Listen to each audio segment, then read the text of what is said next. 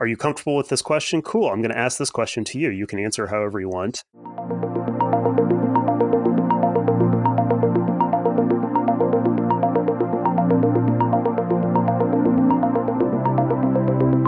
Brought to you by iland, this is the Cloud Bytes podcast. This episode is a special season finale episode where I brought together a panel from iland's technical team to discuss how iland implements the cloud attributes we discussed the rest of the season. Our goal is to provide good sound bites about how to manage your bytes in the cloud. And honestly, I doubt our conclusion in this episode will be that the cloud bites. This episode is all about how iland puts the attributes of cloud into action. My name is Brian Knudtson. I'm a cloud technologist for iland and will be acting as our moderator for today's discussion. This episode's panel includes members of iland's cloud's operation and support teams.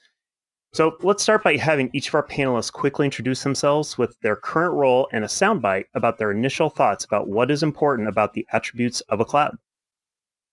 All right, I'm Cory Snyder, a senior staff software engineer at iland, and I want a simpler cloud I'm focused on building software that makes it easier for customers to understand what's going on in their virtual environment and to have hassle-free full self-service control when they need to make changes.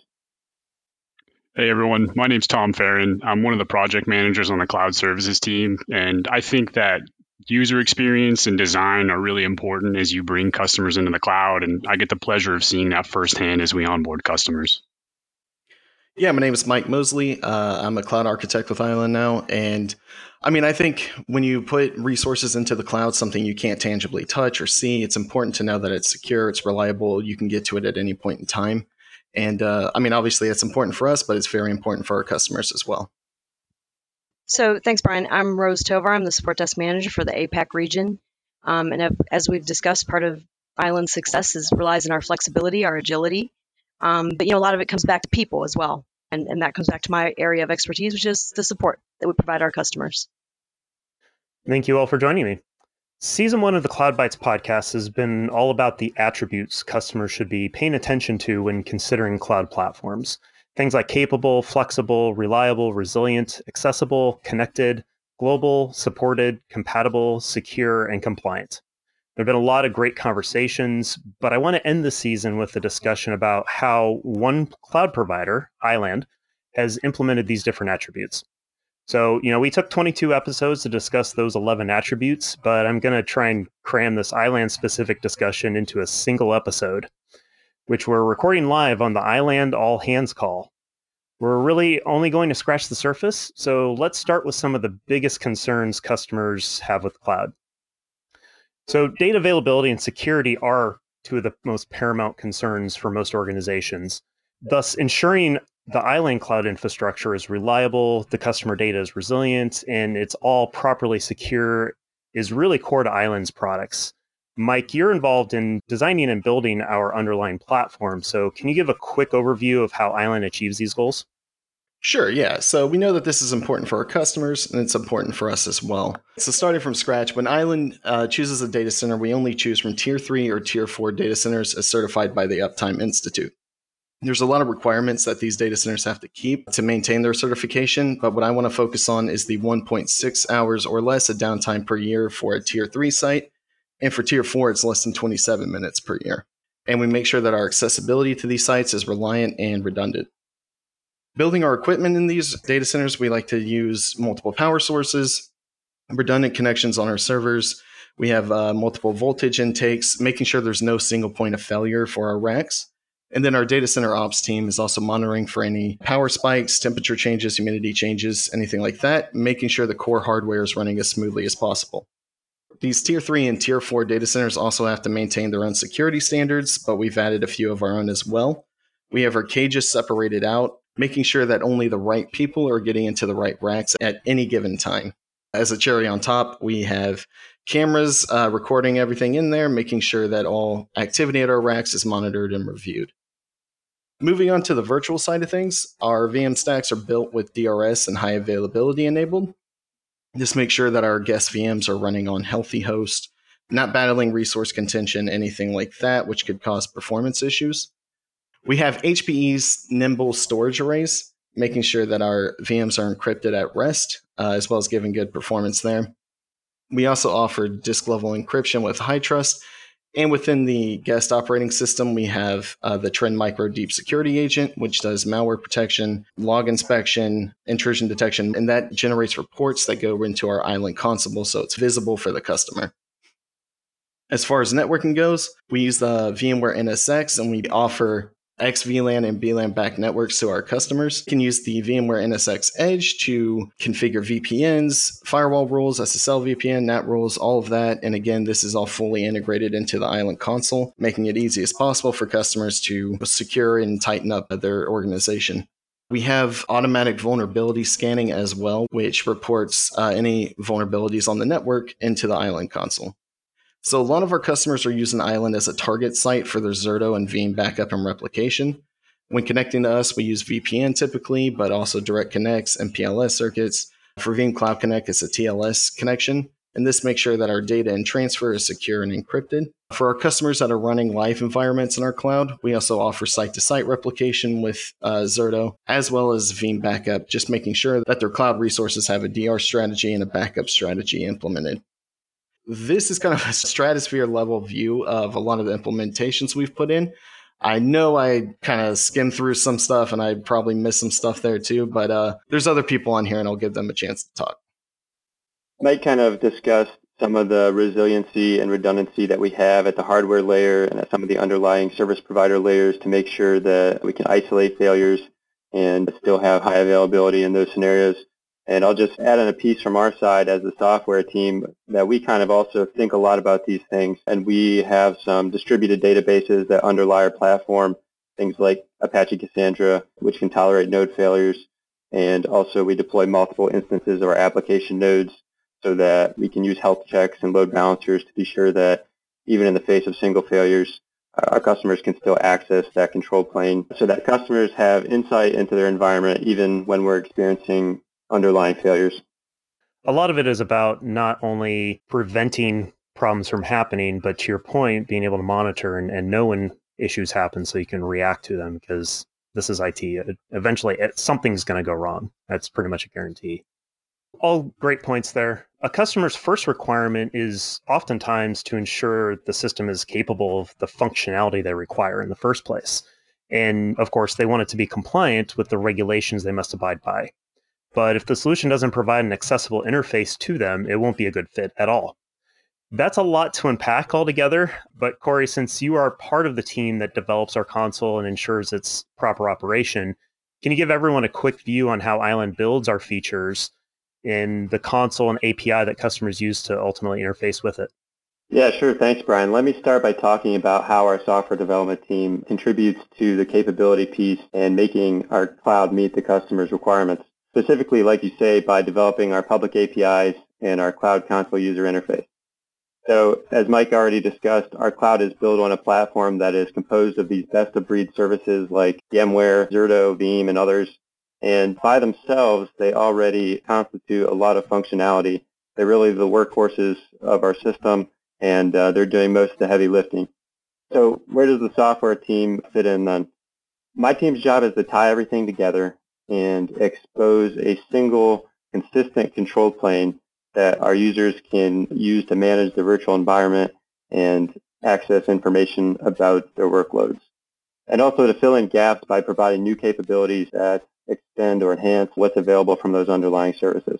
That kind of leads to the next question. Most of the capabilities that we add are capabilities that enhance the accessibility of our platform. This is really the bread and butter of what our team does we spend most of our time and energy thinking about how we can make it easier for our customers to understand what's going on in their cloud and to, to manage that.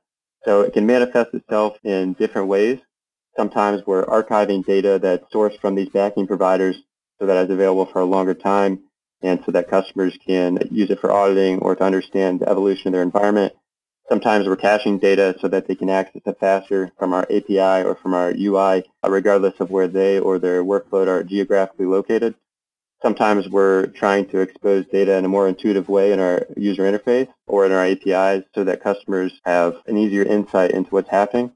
And sometimes uh, we're sending proactive emails so that they can understand some condition that's happening in their environment and maybe act upon it. In the simplest case, we're just proxying through some features from these backing services so that they're all available in one familiar place with one set of credentials and they're easy for the customers to access. After years of development, that all kind of comes together into what we have now, which is a single UI and a single API where customers can do a bunch of things like self-service VM management, backups, disaster recovery, object storage, accessing VM consoles from their browser, and the list goes on and on. As I said in my intro, we really ultimately want to just make the cloud simpler for our customers. We want them to have the data that they need when they need it, and we want them to have self-service control without hassle when they need to make changes. And on the last piece about compliance, I can speak to that a little bit in terms of how we think about that in software engineering. The biggest concern is really the security of our public APIs and the code that we write in-house. And uh, we do a few things to mitigate and ensure that we have confidence that we are secure. First of all, we do internal code reviews to make sure that we always have multiple pairs of eyes on anything that gets deployed to production. Secondly, we have a suite of security tests that run multiple times a day and ensure that security primitives aren't compromised. And lastly, we hire a third-party software security company to do an annual source code review and penetration test and make sure that we have other experts looking at our code as well and that we're not missing anything. And with that, I want to open it up to the others to chime in here too because I know there's a lot more to say from a more general iland perspective as it relates to all of these things. I think it's crazy. I started on the support team about eight years ago or so.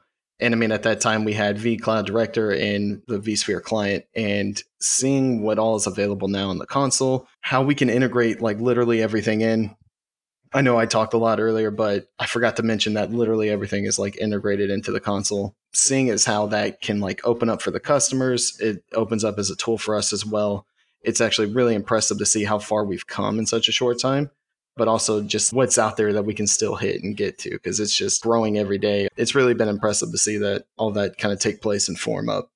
Yeah, and just to add on there from an onboarding perspective, we see all these changes in our console as they're released, and it's great to see how the development team has taken the customer experience into mind when they're actually designing this. And as we're onboarding customers onto it, it's really easy and kind of starts to click once they figure out where everything's located.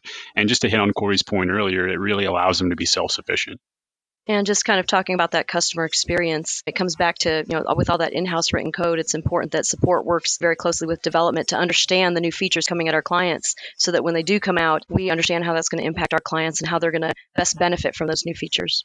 Yeah highly integrated team approach to things because things do change so quickly sometimes. I've been on both sides of that coin as both a vendor and as a customer and it can be challenging to keep up in both cases. So it's been pretty impressive how well we work across teams in that regard. But as customers move to the cloud to be able to do more than they can on premises, often they still have to interoperate with their on premises infrastructure. Tom, you help onboard customers into iland's environment. What meaningful advantages do customers find with regards to how we help them be more flexible in the cloud and compatible with their existing infrastructure? First of all, Mike and Cory are big acts to follow, so I kind of feel like I'm going on after Elvis here. The first compliment that we really receive starts at the beginning, and that goes around our initial design. And our first step in design is running Catalyst. And for those that are listening, Catalyst is our in house sizing and design tool. And Catalyst allows us to not only grab VM information from the customer's environment, but it also allows us to get information like networking, host information and their bandwidth. And that really lets us paint a clear picture of what the customer's environment looks like on premise and what it's going to look like in the cloud. It lets us create specific onboarding strategies as well as look out for any sort of risks or gotchas that come up during deployment. So that's one that we hear right off the bat. The second one, I think, is really our flexibility, and we hear a lot about that too. We offer our reservation cost model where customers buy a set of resources to work within, but we also offer that reservation burst and that burst cost model. And this allows customers to expand beyond their contracted scope quickly. And I think in 2020, we've really seen the benefit of this. Uh, as we all went into quarantine, a lot of our customers had to rapidly accelerate their transition into the cloud and not necessarily holding customers to their contract and just allowing them to expand their environment without having to go back and sign new paperwork. I think that was really beneficial and it showed our flexibility. And then I'd say probably another compliment that we hear, and it kind of ties into all the work that Cory's team does, is just our compatibility and how all of that ties into our console again. Uh, going back to Mike's point earlier, we leverage the NSX Edge, which I'm not a network guy by any means, but it's a pretty versatile little appliance. But we also understand that customers might want to use something in our cloud that they're more used to, or maybe their end users are more accustomed to. So we not only offer co-location services, but we also allow customers to directly upload virtual firewalls into our cloud. I know all of our networking team sees full variation of them. You know, we see ASAs, both both physical, virtual. We see Barracudas, Palo Altos, Meraki's. I really think we see the whole picnic basket when it comes to these networking appliances. And customers can upload any VMware compatible template, and they also have access to our public catalog, which has vanilla Windows operating systems and Linux operating systems. So we really give our IaaS customers the ability to either build that environment from scratch or bring in those existing workloads. And also, if you're leveraging us for DRaaS, you have access to all that as well. And if you are bringing in your existing workloads, you're not just forced to take an outage and upload those OVF or templates you can utilize any of the tools that Mike alluded to earlier. You know, we utilize Zerto, Veeam, Carbonite for physical infrastructure. We really do have all the tools in our golf bag to get the data moved into our cloud quickly. So, kind of just to recap there, I think the main compliments that I hear on my team during the onboarding experience is that design, that attention to detail at the beginning, that flexibility, because we understand that things change, and just the compatibility of bringing customers into our cloud and I know we hit on this a ton earlier, but I just really want to emphasize the work that Cory's team does to make our console so user friendly. It really allows my team to show customers where each of these features are located and sort of teach them how to fish, so to speak. I'll just emphasize the importance of Tom's team as well in the onboarding process. Like I mentioned a couple times, our team is focused on simplicity and trying to create this great user experience. But no matter how hard we try, the cloud is a complicated beast, and there's always going to be a ton of technical details, things to configure. And if we don't get the onboarding piece right, they're not going to be able to use what we've created successfully anyway. So I think that's just super important thing to emphasize. Yeah, all those are great points. Customer experience is key and, and something we definitely focus on, not just technically, but also the experience that they have as individuals. But finally, you know, cloud introduces a unique opportunity for many customers to take their businesses global. But keeping it all connected and supported can be a big challenge at really any scale, especially when you go global. Rose, you and your team are focused on directly helping our customers. Can you talk a bit about how iland manages our global infrastructure, keeps customers connected to it, and helps them out on both the good days and the bad days? Sure, absolutely. We've heard the guys talk about our resiliency, our redundancy, our awesome in house written code, and, and, the releases that happen there that benefit our customers. Tom's touched back on design and how important the, those components are when they're onboarding. And Tom's team takes them from day zero, day one, and once the deployment is complete, then it's on to support for day two and, and onward. And every day is kind of good day and bad day you know that's just the the nature of the beast with the, the support arena.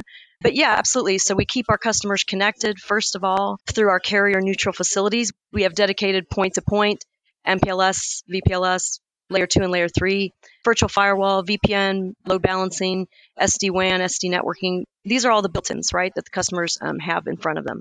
Globally we have multiple presence in the us canada. We have multiple locations in the uk as well EU, Singapore, Australia. You know, we have a single console and API for, for all those locations.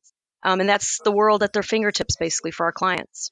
Um, they have cross cloud connectivity and data protection available, and again, all built in. And what does common architecture that we have in place mean for our customers? It means consistent performance, and, and that's what they're looking for, right? At the end of the day, they can put their stuff in the cloud with other providers, but what it comes back to are the people, the engineers behind the scenes on the phone with our customers when they're having an issue stuff goes sideways sometimes. And, and it's important that when they pick up the phone, or which they can pick up the phone 24 7, 365, or they can email us. A lot of our customers love our chat feature and they use it often. But when they get there, they want to know that someone on the phone is going to be technical, someone on the phone is going to offer that expertise, but someone on the phone is going to empathize, understand with what's going on. Um, if it's whether it's on the on-prem side, because something's some days something's not going right on the on-prem side or there could be a bug and we're working through that. And it's not always an easy conversation but you know whether it's a technical issue billing compliance uh, type issue our engineers are technical patient persistent. Customers love that. They love to feel that the person on the other end of the phone they can trust them.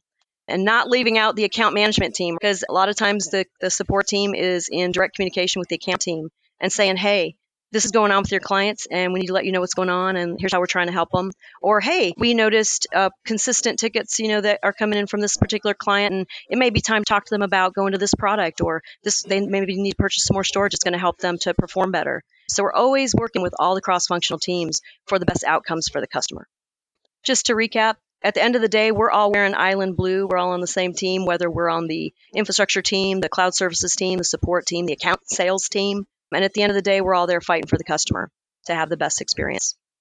I just think that on the onboarding team, as we're bringing customers in, we can sort of predict, you know, questions or maybe potential issues that come up during deployment. But I think our support team does a great job of just almost walking into the unknown when they pick up that phone. They don't know what the issue is going to be. And I think that team does a great job of just reacting to what the customer needs and either dealing with it with that team or escalating it to the correct resource in this company to make the customer happy in the long run. Yeah, absolutely. I've been a veteran of both the cloud services and support teams. And I know from the cloud services side, doing those onboarding calls, everything, you know, it's one thing to read documents or have people tell you, like, oh, here's all the cool things that the console can do.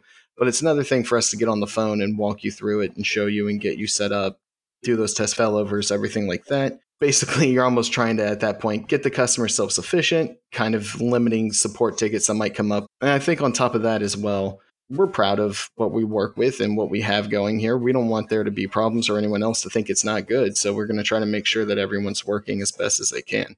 But I feel like Rose did a good job of covering that as well. So I don't want to just repeat everything she said. oh, thanks, Mike. No, yeah, that's, I mean, something we hear from our customers, even when there's been a challenging situation. Bring that understanding at five, six in the morning. Sometimes that's not easy, you know. But, you know, once you get there, the, the, the customer's like, well, everybody was nice to work with. Like, I, I'm happy with the people I'm working with hey, if that's what wins the day and we get them to the place they need to be, you know, sometimes that's the way it, it kind of goes down. But yeah, people want to know that they're they're being taken care of, even if it's not the result they necessarily wanted. Right. Sometimes customers have very challenging goals that they're trying to achieve on their end of things, but we can be there all the way through and try to bring about the best outcome for them. I was just going to emphasize again the human piece too, and what a big differentiator I think that is for ilands Cloud versus some of the big public clouds the fact that customers can get an experienced person on the phone does more than any software can ever do when we're talking about some of these complex things. So I, I think that's a really important piece.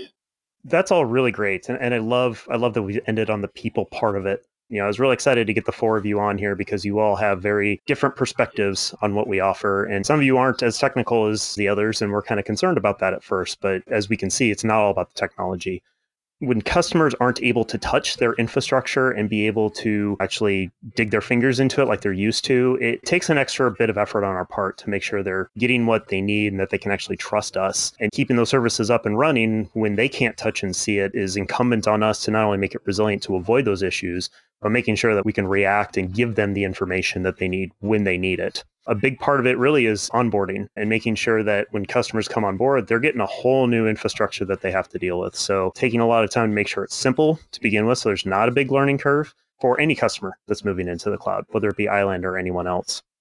But ultimately, I love the way that we ended this. The people behind the cloud matter almost as much as the technology in a lot of cases. We can provide those 11 attributes and, and be able to create a platform technically that works for customers and gives them everything that they need. There's kind of this 12th attribute that we didn't really talk about, which is the people, having people that actually care about the outcomes for the customers and being able to work with them to that point. Thank you all, panelists, for being here and, and everything that you've done for our customers. You've all brought unique perspectives. But hang on, I have one last piece of bonus content for you. The conversation you just listened to is very focused on what we do. So we thought it would be kind of cool to add a quick conversation about how we got here and where iland is headed as we move into a more cloud centric world. For that, I have iland CTO Justin Giardina. Welcome, Justin. Hey, Brian. How's it going? Not too bad. Thanks for joining me. The listeners just heard Mike, Cory, Tom, and Rose talk about how iland achieves the capable, flexible, reliable, resilient, accessible, connected, global, supported, compatible, secure, and compliant attributes of the cloud. You've been with iland for quite a while now. Can you share with us how the company got here, both from the buildup of the platform and the values that drove it? Sure. So, uh, great question. If you think back to where we started, for everybody's knowledge, you know, we the company's actually been around since the 1994. And the initial uh, focus for the company was around website design, building potential websites for uh, customers in this new dot .com era. And as we started progressing over the years, there was a natural progression of different things that customers were asking for. So it started with website design, that led into managed hosting, that led into co-location services, managed network services. And for about the first 12 to 13 years of the company, really mainly focused on the dot com era level of service or services provided to customers. And in the 2008 timeframe is when I came on board and we had the luxury of saying, okay, look, we have all of these physical footprints globally, and we have been working with this new technology called quote unquote virtualization. But once we took a look at what we really wanted to build with virtualization, if you think back to the landscape of cloud services back then, it was very Linux instance directly connected to the internet focused. And what we found was that our customers really wanted to have an enterprise grade feature set. Back then, enterprise meant secure multi tenancy, things like VLANs, private firewalls, VPNs, and things like that. So, if you think back to what we started in 2008, we really wanted to focus on consolidating these physical footprints into virtualization, but also provide the customers with what they actually needed as an enterprise. Again, a lot more than just putting an instance on the internet. So if you think through that story, it's really keeping an ear on what the industry's doing, what the customer base wants. And then if you fast forward again from say 2008 until now, it's the same premise is true. It's what can we do to deliver the services that our customers need with also leveraging the technology that is uh, available to us today, whether that be from our backup as a service and DRaaS as a service uh, vendor relationships, whether it's networking relationships, security, and so on. Yeah, so very strong customer focus in a lot of that. And from what I understand, not having been there during that first 12, 13 years, was that a lot of the pivots were happening because of customers needing more specific things and finding more value that we could add to the service as they were going along. That's exactly right. And it's all about being nimble, right? Think about vendors that we heard about back in the 2008, or I know you've been going to VMworld for ages just think about the the vendors you don't see anymore, right? People that may not have been able to pivot, people who may not have been able to really take a look at what's going on in the industry. And then also too, like you mentioned, it's it's really customer demand, right? Customers are also experiencing and require some of these new technologies that, that are coming out. So it's our job as a cloud provider to not only deliver those in a consumable way, but to stay bleeding edge, if you will, and move with the industry that's a great place for us to be right now because of those efforts and those shifts that have been able to take advantage of as we've moved forward as a company.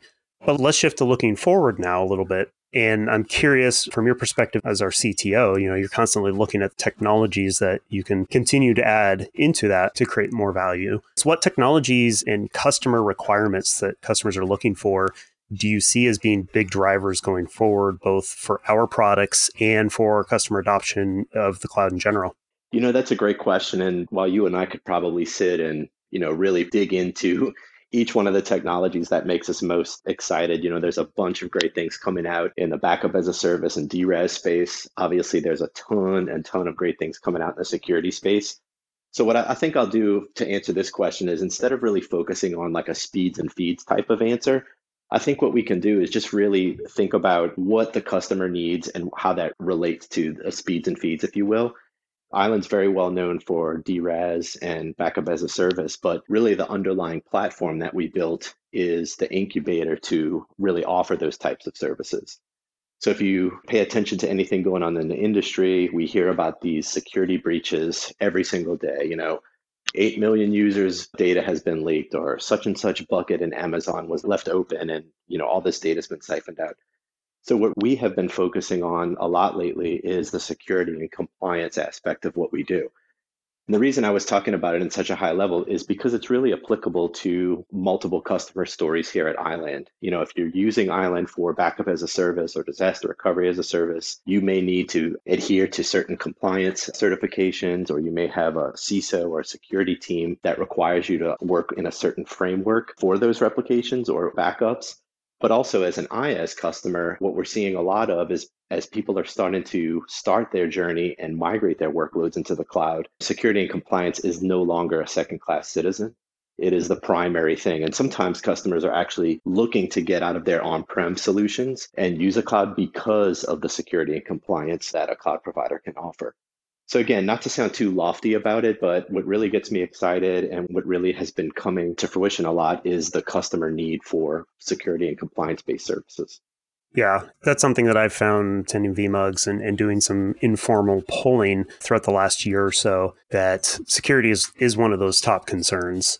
Customers are, are holding back on going to the cloud because they do worry about that. I'm glad to hear that that's going to continue to be a focus for us because I think that's a huge differentiator for our platform. I want to return back to those attributes for one last question. And I, I think you've already kind of given me the answer, but I'd like to hear more expanded thoughts, or, or maybe you could touch on some of the other attributes of the cloud besides security. What else kind of most excites you for what we have to offer today and what we'll be doing into the future? I'm definitely partial to speaking about security or speaking about networking because that's where my background comes from. But if you really think about all the different pieces or all the different attributes that you discussed, if you think about those as all being a piece of the pie, at least from iland's perspective, is how can we deliver that pie as a customer experience or to provide a customer success to our various customers? Now, each one of the customers may use one of those pieces of the pie differently, right? We just spent a little bit of time talking about security for maybe a backup as a service or DRaaS customer, or maybe a customer is looking to migrate their workloads into the cloud. And while security and compliance is important, their main focus is the actual success of moving hundreds or thousands of workloads in. So maybe they're leveraging iland's professional services or support. So I don't think it's like a necessarily a one size fits all answer for every customer, but delivering those attributes as a service or a consumable experience from iland, I think is the key. Now, specifically, when you mentioned about technology, it's all the things, right? I mentioned networking, being able to connect uh, hybrid cloud environments or multi cloud environments. You know, we're starting to see more customers ask and consume containers. So again, back to our first question, you know, it's really about iland staying nimble and staying agile enough to be able to be bleeding edge and deliver those technology features, but also uh, having the customer actually be able to consume something worthwhile to them that fits their need versus just a bunch of speeds and feeds. Awesome. That goes in line with everything I've heard this season is it's about giving customers what they need. And that's where successful clouds really come into and all these attributes are things that different customers may need at different levels. So having a focus on on each one individually has been a big key to success here. That was awesome, Justin. I really appreciate that extra viewpoint into kind of why iland is the way it is and, and how we'll continue to do that to the future. So really appreciate it. Thanks a lot. And with that, let's officially finish off the first season of the Cloud Bytes podcast. Thank you to Mike, Cory, Tom, Rose, and Justin for sharing a bit about how clouds are built and managed. Also, thanks to iland for making this podcast possible. And thank you all that are listening. It's been great sharing these conversations with you.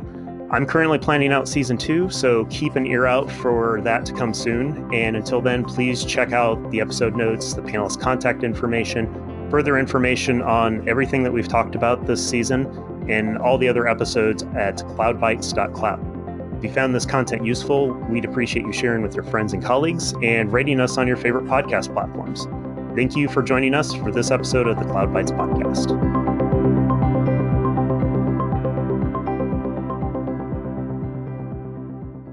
Right at 10 minutes too. I was watching the uh, the timer as we chatted.